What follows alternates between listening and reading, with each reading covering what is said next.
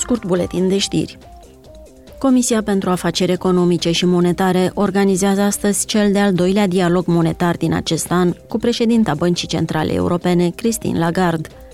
În timp ce inflația generală a scăzut în principal din cauza scăderii continue a prețurilor energiei, inflația de bază rămâne ridicată și persistentă, în mare parte determinată de creșterea prețurilor la alimente și servicii. Parlamentul European a sprijinit la ultima sesiune plenară planul de a furniza mai multă muniție Ucrainei. Legea pentru sprijinirea producției de muniții urmărește și să ajute țările Uniunii să își refacă arsenalele.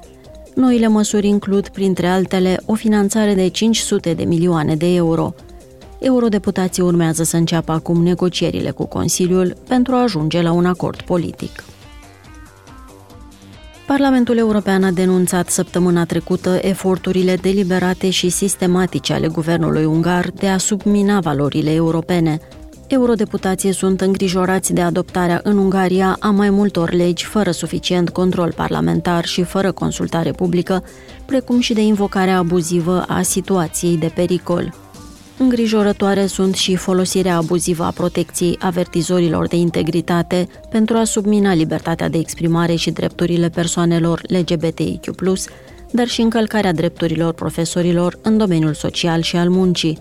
Ungaria va deține președinția rotativă a Consiliului Uniunii în a doua jumătate a anului viitor.